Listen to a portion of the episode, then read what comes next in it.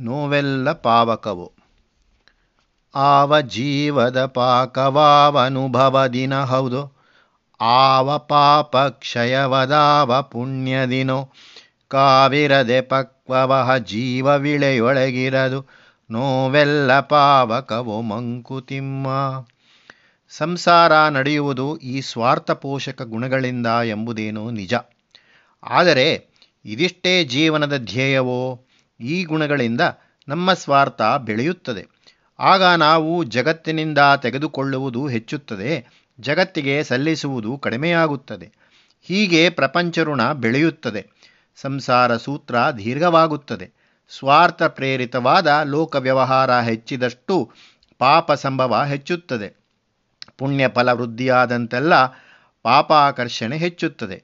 ಇದು ಲೋಕ ಜೀವನದಲ್ಲಿರುವ ಅಪಾಯ. ಆದರೆ ಈ ಸ್ವಾರ್ಥ ಕಡಿಮೆಯಾಗಬೇಕಾದರೆ ಲೋಕ ಸಂಪರ್ಕ ಆಗಲೇಬೇಕು. ಪ್ರಪಂಚ ಘರ್ಷಣೆಯು ಹೃದಯಗಂತಿಗಳನ್ನು ಸಡಿಲಿಸುತ್ತದೆ. ಮನುಷ್ಯನು ಗಟ್ಟಿ ಮಾಡುತ್ತದೆ, ತಾಪತ್ರಯವೆನಿಸಿಕೊಂಡಿರುವ ಆಧ್ಯಾತ್ಮಿಕ, ಆದಿದೈವಿಕ ಮತ್ತು ಆದಿಭೌತಿಕ ತಾಪಗಳು ಜೀವನವನ್ನು ಕುದಿಸುತ್ತವೆ. ಹೀಗೆ ಜಗತ್ತು, ಮನೆ, ಸಂಸಾರ ಒಂದು ಕಮ್ಮಾರ ಸಾಲೆ. ಕಮ್ಮಾರನು ಕಬ್ಬಿಣವನ್ನು ಕಾಸಿ ಮೆತು ಮಾಡುವಂತೆ ಸಂಸಾರ ತಾಪವು ಮನುಷ್ಯ ಸ್ವಭಾವವನ್ನು ಮೆದು ಮಾಡುತ್ತವೆ. ಬೆಂಕಿಯ ಕಾವು ಚಮ್ಮಟಿಕೆಯ ಪೆಟ್ಟು ತಟ್ಟಿದಾಗ ಲೋಹ ನಾಣ್ಯವಾಗುತ್ತದೆ. ಸಾಚಾ ನಾಣ್ಯಕ್ಕೆ ಇಹಪರಗಳೆರಡರಲ್ಲಿಯೂ ಬೆಲೆಯುಂಟು. ಸಂಸಾರದ ಪೆಟ್ಟುಗಳು ಜೀವದ ಗಟ್ಟಿ ಗಂಟುಗಳನ್ನು ಹಿಸುಕಿ ಬೇಯಿಸಿ ಮೆತು ಮಾಡುತ್ತವೆ. ಜೀವದ ಸೊಟ್ಟುಗಳನ್ನು ನೇರ ಮಾಡಿ ಅಳ್ಳಕಗಳನ್ನು ದಟ್ಟವಾಗಿಸುತ್ತದೆ. ಅಹಮೇಕ ಭಾವವನ್ನು ತೆಳವು ಮಾಡುತ್ತದೆ. ಯಾವುದು ಶಾಶ್ವತವಾದದ್ದು? ಯಾವುದು ನಶ್ವರವಾದದ್ದು, ಯಾವುದಕ್ಕೆ ಎಷ್ಟು ಬೆಲೆ ಕೊಡಬೇಕು ಎಂಬುದನ್ನು ತಿಳಿಸುತ್ತದೆ. ಹೀಗೆ ಜೀವ ಪಕ್ವವಾಗಬೇಕಾದರೆ ಅದು ಕಾವಿಗೆ ಒಳಗಾಗಲೇಬೇಕು ಅದು ಕುದಿಯಬೇಕು. ಆದದ್ದರಿಂದ ಜೀವಕ್ಕೆ ಆಗುವ ನೋವು ಅದರ ಪರಿಶುದ್ಧತೆಗೆ ಕಾರಣವಾಗುತ್ತದೆ. ನೋವಿಲ್ಲದೆ ಜೀವ ಪಕ್ವವಾಗುವುದಿಲ್ಲ. ಆದರೆ ಒಂದೊಂದು ಜೀವವೂ ಪಕ್ವವಾಗುವ ರೀತಿ ಬೇರೆ ಬೇರೆ. ಒಂದೊಂದು ಜೀವಿಗೂ ಅಂಟಿಕೊಂಡಿರುವ ಪಾಪವು ಕಡಿಮೆಯಾಗುವುದು ಯಾವ ಪುಣ್ಯದಿಂದಲೋ. ಆದದ್ದರಿಂದ ನಾವು ಯಾವ ಸಂದರ್ಭದಲ್ಲಿದ್ದೇವೋ ಅಲ್ಲಿ ಸ್ವಾರ್ಥಕ್ಷಯದ ಅಭ್ಯಾಸ ಮಾಡಿಕೊಳ್ಳಬೇಕಾದದ್ದು ಕರ್ತವ್ಯ. ಹಾಗೆಯೇ ಅಲ್ಲಿ ನಮಗೆ ಎದುರಾಗುವ ನೋವುಗಳನ್ನು ಸ್ವಾರ್ಥಕ್ಷಯಕ್ಕೆ ಆಗಬೇಕಾದ ಸಂಸ್ಕಾರವೆಂದು ತಿಳಿದುಕೊಳ್ಳುವುದು ನಮ್ಮ ಶ್ರೇಯಸ್ಸಿಗೆ ದಾರಿ.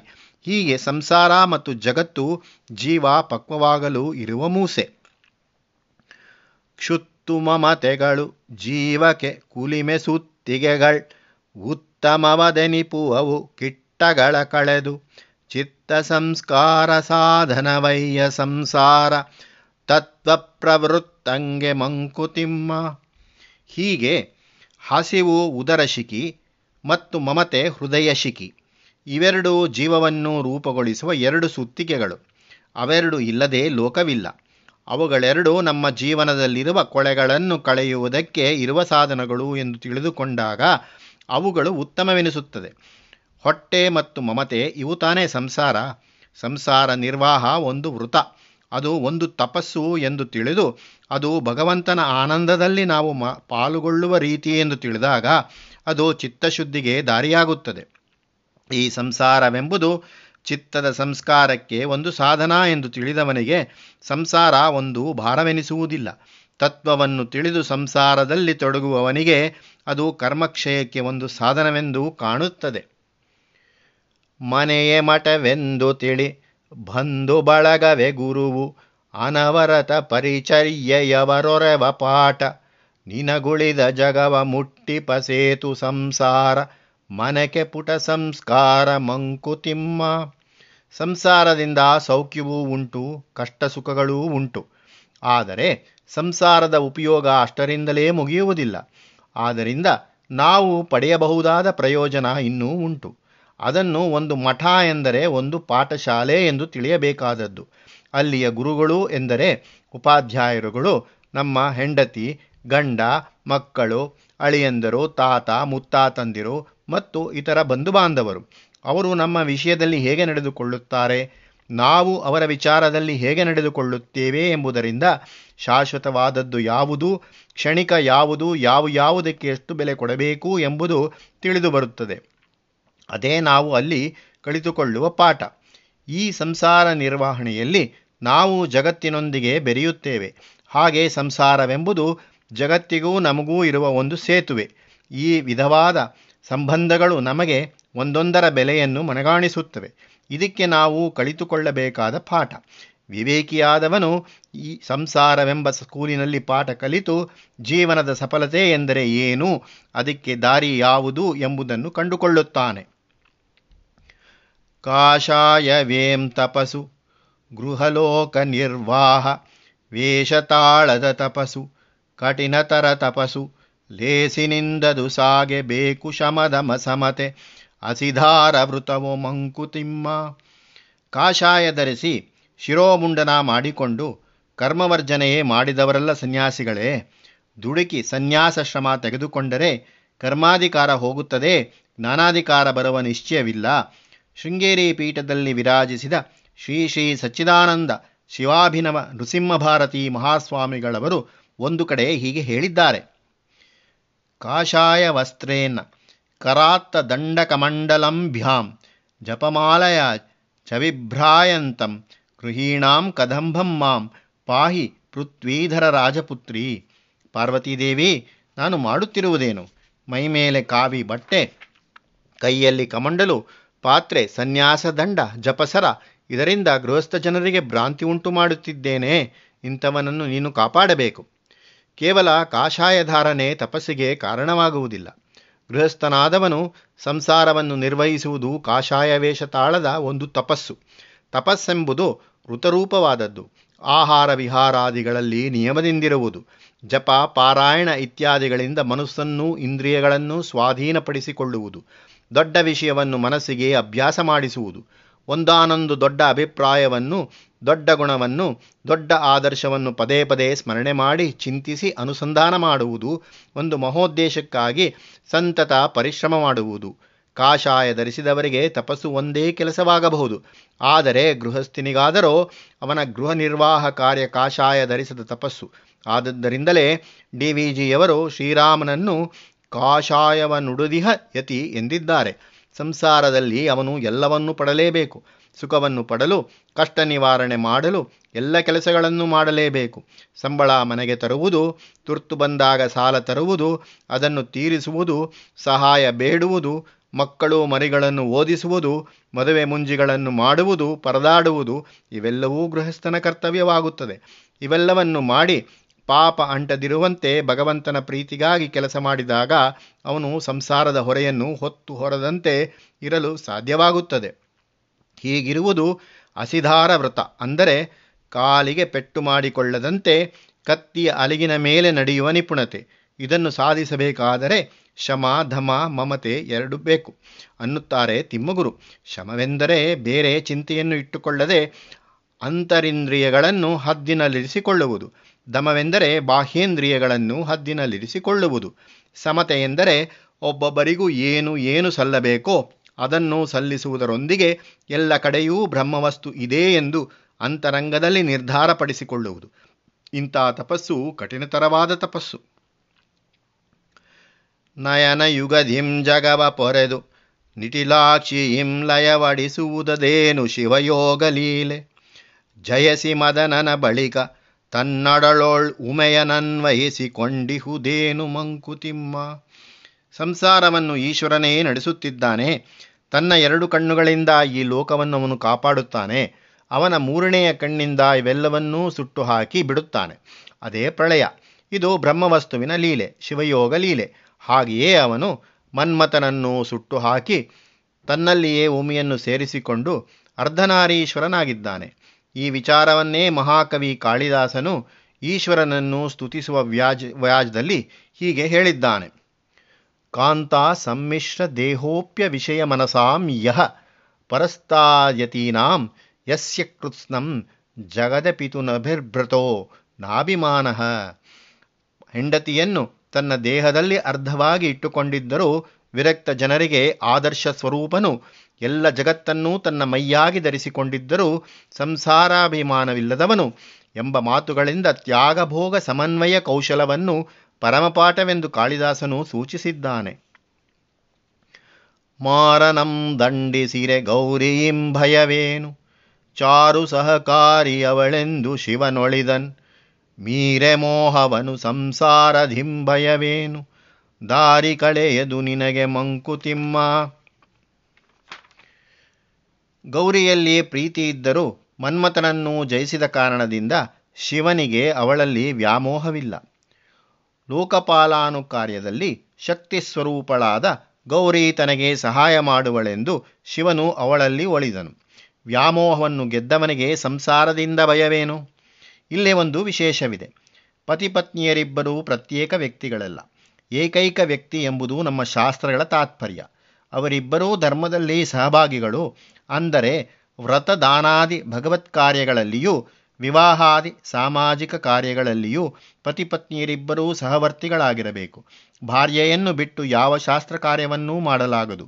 ಪೂಜೆ ಪುನಸ್ಕಾರಗಳ ಪರಿಸಮಾಪ್ತಿಯಲ್ಲಿ ಧರ್ಮಪತ್ನಿಯಾದವಳು ಧಾರೆ ಎರೆದು ಕೃಷ್ಣಾರ್ಪಣವೆಂದು ಗಂಡನೊಡನೆ ಕೈ ಜೋಡಿಸಬೇಕು ಹೀಗೆ ಸಮಸ್ತ ಧರ್ಮ ಕಾರ್ಯಗಳಿಗೂ ಅವಶ್ಯವಾಗಿ ಜತೆಗೂಡಬೇಕಾದವಳು ವಿವಾಹಿತ ಪತ್ನಿ. ಈ ಸಂಸಾರದಿಂದ ವಂಶಾನುಕ್ರಮ ರಕ್ಷಣೆ, ಧರ್ಮ ಪ್ರಜಾ ಸಂತತಿಯೂ ಆಗುತ್ತದೆ. ವಿವಾಹ ಸಂಸ್ಕಾರದ ಮತ್ತೊಂದು ಮುಖ್ಯ ಪ್ರಯೋಜನ ಆತ್ಮಗುಣ ವಿಕಾಸ. ಗಂಡು, ಹೆಣ್ಣು ಪತಿಪತ್ನಿಯರಾದಲ್ಲಿ ಪರಸ್ಪರ ಗುಣಪೂರ್, ಪರಿ ಪೂರಕರಾಗಿರುತ್ತಾರೆ ಅನ್ಯೋನ್ಯ ಶಿಕ್ಷಕರೂ ಆಗುತ್ತಾರೆ. ದಾಂಪತ್ಯವು ಮೃದು ಮಧುರ ಮಾರ್ಗದಲ್ಲಿ ಕ್ಷಣೇ ಕ್ಷಣೇ ನಡೆಯುತ್ತಿರುವ ನೀತಿ ಶಿಕ್ಷಣ. ಕಷ್ಟಾನುಭವ ಸುಖಾನುಭವಗಳಲ್ಲಿಯೂ, ಚಿಂತೆಯಲ್ಲಿಯೂ, ಉದ್ದೇಶಗಳಲ್ಲಿಯೂ ಇಬ್ಬರೂ ಸಹಭೋಗಿಗಳಾಗಿರುವುದರಿಂದ ಇಬ್ಬರ ಹೃದಯಗಳು ವಿಕಸಿತಗಳಾಗಿಯೂ ಇಬ್ಬರು ಲೋಕಾನುಭವ ಸಂಪಾದಿಸಿ ಯುಕ್ತಾಯುಕ್ತ ಪರಿಜ್ಞಾನವನ್ನು ಬೆಳೆಸಿಕೊಳ್ಳುತ್ತಾರೆ. ಅವರಿಬ್ಬರ ಸ್ವಾಭಾವಿಕ ದೋಷಗಳು ಹಾಗೆಯೇ ಕ್ರಮೇಣ ಕಳೆದು ಎರಡು ಜೀವಗಳು ಪರಿಪಾಕಕ್ಕೆ ಬರುತ್ತದೆ. ಈ ಜೀವ ಪರಿಪಾಕದಿಂದ ಮನಸ್ಸು ಕ್ರಮೇಣ ಉನ್ನತವಾಗಿ ತಾತ್ಕಾಲಿಕದಿಂದ ಪರಮಾರ್ಥದ ಕಡೆಗೆ ತಿರುಗುತ್ತದೆ. ಸಣ್ಣ ಸಣ್ಣ ಮಮತೆಗಳಿಂದ ಮನಸ್ಸು ವಿಶಾಲ ಲೋಕ ಸಹಾನುಭೂತಿಯ ಕಡೆಗೆ ತಿರುಗುತ್ತದೆ. ಇದೇ ಆಧ್ಯಾತ್ಮಿಕ ವಿವೇಕಕ್ಕೆ ದಾರಿ. ಲೋಕನೀತಿ ಸಮ್ಮನತಿಗೂ ಇದೇ ತಕ್ಕ ಅಭ್ಯಾಸ. ದಾಂಪತ್ಯ ಜೀವನದ ನಾನಾ ಸಂದರ್ಭಗಳಲ್ಲಿ ಬಂಧು ಮಿತ್ರರ ಮತ್ತು ನೆರೆಹೊರೆಯ ಸಮಾಜದ ಸಂಪರ್ಕವು ಅವಶ್ಯವಾಗುತ್ತದೆ. ಹಾಗೆ ಬಂದ ಸಮಾಜ ಸಂಪರ್ಕದಲ್ಲಿ ದಂಪತಿಗಳಿಗೂ ಸಮಾಜಕ್ಕೂ ಪರಸ್ಪರ ಉಪಕಾರವಾಗುತ್ತದೆ. ಹೀಗೆ ನಮ್ಮ ಜೀವೋನ್ನತಿಗೆ ಸಹಾಯ ಮಾಡುವುದು, ಸ್ನೇಹಿತನಾಗಿರುವುದು ಈ ಸಂಸಾರದ ಉಪಯೋಗ. ಹಾಲ ಕಾಯಿಸಿ ಹೆಪ್ಪನಿಕ್ಕಿ ಕಡೆದೊಡೆ, ಮೊದಲು ಮೇಲೆ ಕಾಣದ ಬೆಣ್ಣೆ ತೇಲಿ ಬರುವಂತೆ ಬಾಳನೀ ಜಗದ ಮಂತು ಕಡೆಯಳೇಳುವುದು ಆಳದಿಂದಾತ್ಮಮತಿ ಮಂಕುತಿಮ್ಮ ಹಾಲಿನಲ್ಲಿ ಮೊದಲು ಬೆಣ್ಣೆ ಕಾಣಿಸಿಕೊಳ್ಳುವುದಿಲ್ಲ. ಆದರೆ ಅದನ್ನು ಕಾಯಿಸಿ ಹೆಪ್ಪು ಹಾಕಿ ಕಡೆದಾಗ ಮೊದಲು ಕಾಣಿಸಿದ ಇದ್ದ ಬೆಣ್ಣೆ ಮೇಲೆ ತೇಲಿ ಬರುತ್ತದೆ. ಹಾಗೆಯೇ ನಮ್ಮ ಜೀವನವೆಂಬ ಮಂತು, ನಮ್ಮ ಅಂತರಂಗವನ್ನು ಕಡೆದಾಗ ಆಳದಿಂದ ಆತ್ಮದ ತಿಳುವಳಿಕೆ ಮೇಲೆದ್ದು ಬರುತ್ತದೆ. ಅಂದರೆ ಸಂಸಾರದ ಕಷ್ಟ ಸುಖಗಳನ್ನು ಅನುಭವಿಸಿದ ಮೇಲೆಯೇ ಶಾಶ್ವತವಾದದ್ದರ ಅರಿವು ಮೂಡುತ್ತದೆ. ತಪಸ್ಸು ಮಾಡದೆ ಆ ಅರಿವು ಸಿಗುವುದಿಲ್ಲ. ಭುಕ್ತಿಪಥ ಮುಕ್ತಿಪಥ ಬೇರೆ ಬೇರೆಯವಲ್ಲ. ಯುಕ್ತದಿಂದೆರಡು ಮಂಚಗಳೊಂದೆ ಪಥಕ್ಕೆ ಸತ್ವಶೋಧನೆ ಲೋಕ ಸಂಸ್ಕಾರದಿಂ ನಿನಗೆ. ಶಕ್ತಿಯುದ್ಯಾತ್ಮಕದು ಮಂಕುತಿಮ್ಮ. ಮುಕ್ತಿಪಥಕ್ಕೆ ಅಂದರೆ ಸಂಸಾರದಿಂದ ಬಿಡುಗಡೆ ಹೊಂದಲು ಬ್ರಹ್ಮಾನುಭವ ಪಡೆಯಲು ಸಾಧನವು ಭುಕ್ತಿಪಥ ಸಂಸಾರದಿಂದ ಬಿಡುಗಡೆ ಸಂಸಾರದ ನಿರ್ವಹಣೆಯಿಂದಲೇ ಸಾಧ್ಯ. ಭುಕ್ತಿಪಥ ಮತ್ತು ಮುಕ್ತಿಪಥ ಒಂದೇ ದಾರಿಯ ಎರಡು ಅಂಚುಗಳು. ನಮ್ಮ ಜೀವನದಲ್ಲಿರುವ ಕೊಳೆಗಳು ಲೋಕ ಸಂಪರ್ಕದಿಂದ ಸಂಸ್ಕಾರ ಹೊಂದಬೇಕು. ಅದೇ ಆಧ್ಯಾತ್ಮಕ್ಕೆ ಜೀವೋನ್ನತಿಗೆ ಶಕ್ತಿಯನ್ನು ಒದಗಿಸುತ್ತದೆ. ಲೋಕ ಸಂಬಂಧದಲ್ಲಿ ಆತ್ಮೋತ್ಕರ್ಷಕ್ಕೆ ಸಾಧಕವಾಗುವ ಕ್ರಮ ನಿಯಮಗಳೇ ಜೀವವನ್ನು ಆವರಿಸಿರುವ ತ್ರಿಗುಣ ಮಲಗಳನ್ನು ಸವಿಯಿಸುತ್ತದೆ. ಜೀವದ ಸತ್ವಶಕ್ತಿಗಳು ಲೋಕ ಸಂಸ್ಥಿತಿಗೆ ಉಪಯುಕ್ತವಾಗಿ ಬೆಳೆಯಬೇಕು. ತಮಸ್ಸು ಇಳಿದು ರಜಸ್ಸು ಏರಬೇಕು. ರಜಸ್ಸು ಇಳಿದು ಸತ್ವ ಏರಬೇಕು. ತಮಸ್ಸು ರಜಸ್ಸು ಇಳಿದಿಳಿದು ಸತ್ವವು ಆ ಎರಡಕ್ಕಿಂತ ಮೇಲಿನದಾಗಿರಬೇಕು. ಇದೇ ಜೀವೋತ್ಕರ್ಷ ಕ್ರಮ ರಜಸ್ತಮಗಳನ್ನು ಸವಿಯಿಸುವುದಕ್ಕೂ ಸತ್ವವನ್ನು ಪ್ರೋತ್ಸಾಹಿಸುವುದಕ್ಕೂ ಇರುವ ಅವಕಾಶವು ಸಂಸಾರ ಮತ್ತು ಲೋಕ ಸಂಪರ್ಕ ಗುಣಮಲಗಳು ಸವೆಯುವುದು ಸುಲಭವಲ್ಲ. ಗಂಧದ ಕೊರಡು ಸವೆಯಬೇಕಾದರೆ ಅದನ್ನು ಸಾಣೆಕಲ್ಲಿನ ಮೇಲೆ ತೇಯಬೇಕಲ್ಲವೇ? ಹಾಗೇ ನಮ್ಮ ಪೂರ್ವಾರ್ಜಿತಗಳನ್ನು ಲೋಕದ ಬಂಡೆಗಳ ಮೇಲೆ ತೇಯಬೇಕು. ನಮ್ಮ ಸ್ವಭಾವವನ್ನು ತೇಯುವುದರಿಂದ ಅವು ಸವಿಯುತ್ತವೆ. ಹಾಗೆಯೇ ಹರಿತವೂ ಆಗುತ್ತದೆ. ಕತ್ತಿಯನ್ನೋ ಚಾಕುವನ್ನೋ ಸಾಣೆ ಕಲ್ಲಿನ ಮೇಲೆ ಮಸಿಯುವುದರಿಂದ ಅದು ಸವಿಯುತ್ತದೆ, ಚೂಪು ಆಗುತ್ತದೆ. ಹಾಗೆ ಅದರ ಕಾರ್ಯಯೋಗ್ಯತೆ ಹೆಚ್ಚುತ್ತದೆ. ಆತ್ಮವೂ ಹಾಗೆಯೇ. ಲೋಕಕರ್ಮವನ್ನು ವಿಹಿತ ರೀತಿಯಲ್ಲಿ ಮಾಡುವುದರಿಂದ ರಜಸ್ತಮಗಳು ಸವಿಯುತ್ತವೆ. ಸತ್ವವು ವೃದ್ಧಿಯಾಗುತ್ತದೆ. ಆತ್ಮಕ್ಕೆ ಸಂಸ್ಕಾರವಾಗುತ್ತದೆ. ಹೀಗೆ ಭುಕ್ತಿಪಥವು ಮುಕ್ತಿಪಥವು ಬೇರೆಯಲ್ಲ, ಅವು ಒಂದಕ್ಕೊಂದು ಪೂರಕವಾದವು. ಧ್ವನಿತ ಪ್ರತಿಧ್ವನಿತ ಮನುಜ ಜೀವಿತವೆಲ್ಲ ಕುಣಿವುದವೆನದ ಜಗತ್ ಪ್ರಕೃತಿ ಪಾಡುವವೋಳ್. ಇನಿದ ಕೊಳವಳಲಿಗನುತಾಪ ಸೆಣಸಿಗೆ ಭೀರ ಘನಘರ್ಜಿತಕ್ಕೆ ಧೈನ್ಯ ಮಂಕುತಿಮ್ಮ. ಲೋಕ ಸಂಪರ್ಕ ಸಂಸಾರ ಎಂದರೆ ಏನು? ಹೊರಗಿನಿಂದ ಕೇಳಿದ ಧ್ವನಿಗೆ ಇವನು ಕೊಡುವ ಪ್ರತಿಧ್ವನಿ ಪ್ರಕೃತಿ ಇಲ್ಲಿ ಆಟವಾಡುತ್ತಿದ್ದಾಳೆ, ಹಾಡುತ್ತಿದ್ದಾಳೆ. ಅದನ್ನು ಕೇಳಿ ನಮ್ಮ ಎದೆ ಕುಣಿಯುತ್ತದೆ. ಪ್ರಕೃತಿ ಎಂದರೆ ಗುಣಗಳ ಸಮೂಹ ತಾನೇ. ಮನುಷ್ಯ ಸ್ವಭಾವದಲ್ಲಿ ಸತ್ವರಜಸ್ತಮೋ ಗುಣಗಳು ಸೇರಿಕೊಂಡಿವೆ. ಹಾಗೆಯೇ ಜಗತ್ತಿನ ಸ್ವಭಾವದಲ್ಲಿಯೂ ಸತ್ವರಜಸ್ತಮೋ ಗುಣಗಳಿವೆ. ಅವನ ಒಳಗಡೆಯ ಗುಣಗಳು ಹೊರಗಡೆಯ ಗುಣಗಳು ಒಂದನ್ನೊಂದು ಕೆರಳಿಸುತ್ತವೆ. ಇನಿದಕ್ಕೆ ಒಲವು ಅಳಲಿಗೆ ಅನುತಾಪ, ಸೆಣಸಿಗೆ ವೀರ, ಘನಗರ್ಜಿತಕ್ಕೆ ದೈನ್ಯ, ಅಂದರೆ ಪ್ರಿಯಕ್ಕೆ ಪ್ರೀತಿ, ದುಃಖಕ್ಕೆ ಮರುಕ, ಹೋರಾಟಕ್ಕೆ ವೀರ ಗುಡುಗಿದಕ್ಕೆ ಧೀನತೆ ಇದೇ ಮನುಷ್ಯನ ಜೀವನ. ಜಗದ ಸಂತಾಪ, ಸಂತಸ, ಸಂಭ್ರಮಂಗಳುಳಿ, ಭಗಿದು ನರನೆದೆಯ ಜೀವವ ಪಿಡಿದು ಕುಲಕೆ ಸೊಗೆಯಿಪುದು ಮನಸಿಗದು ಕವಿಕಾಲರಸಿಕರ್ಗೆ ಜಗಸೂರ್ಯನೀಂ ಕಮಲ ಮಂಕುತಿಮ್ಮ.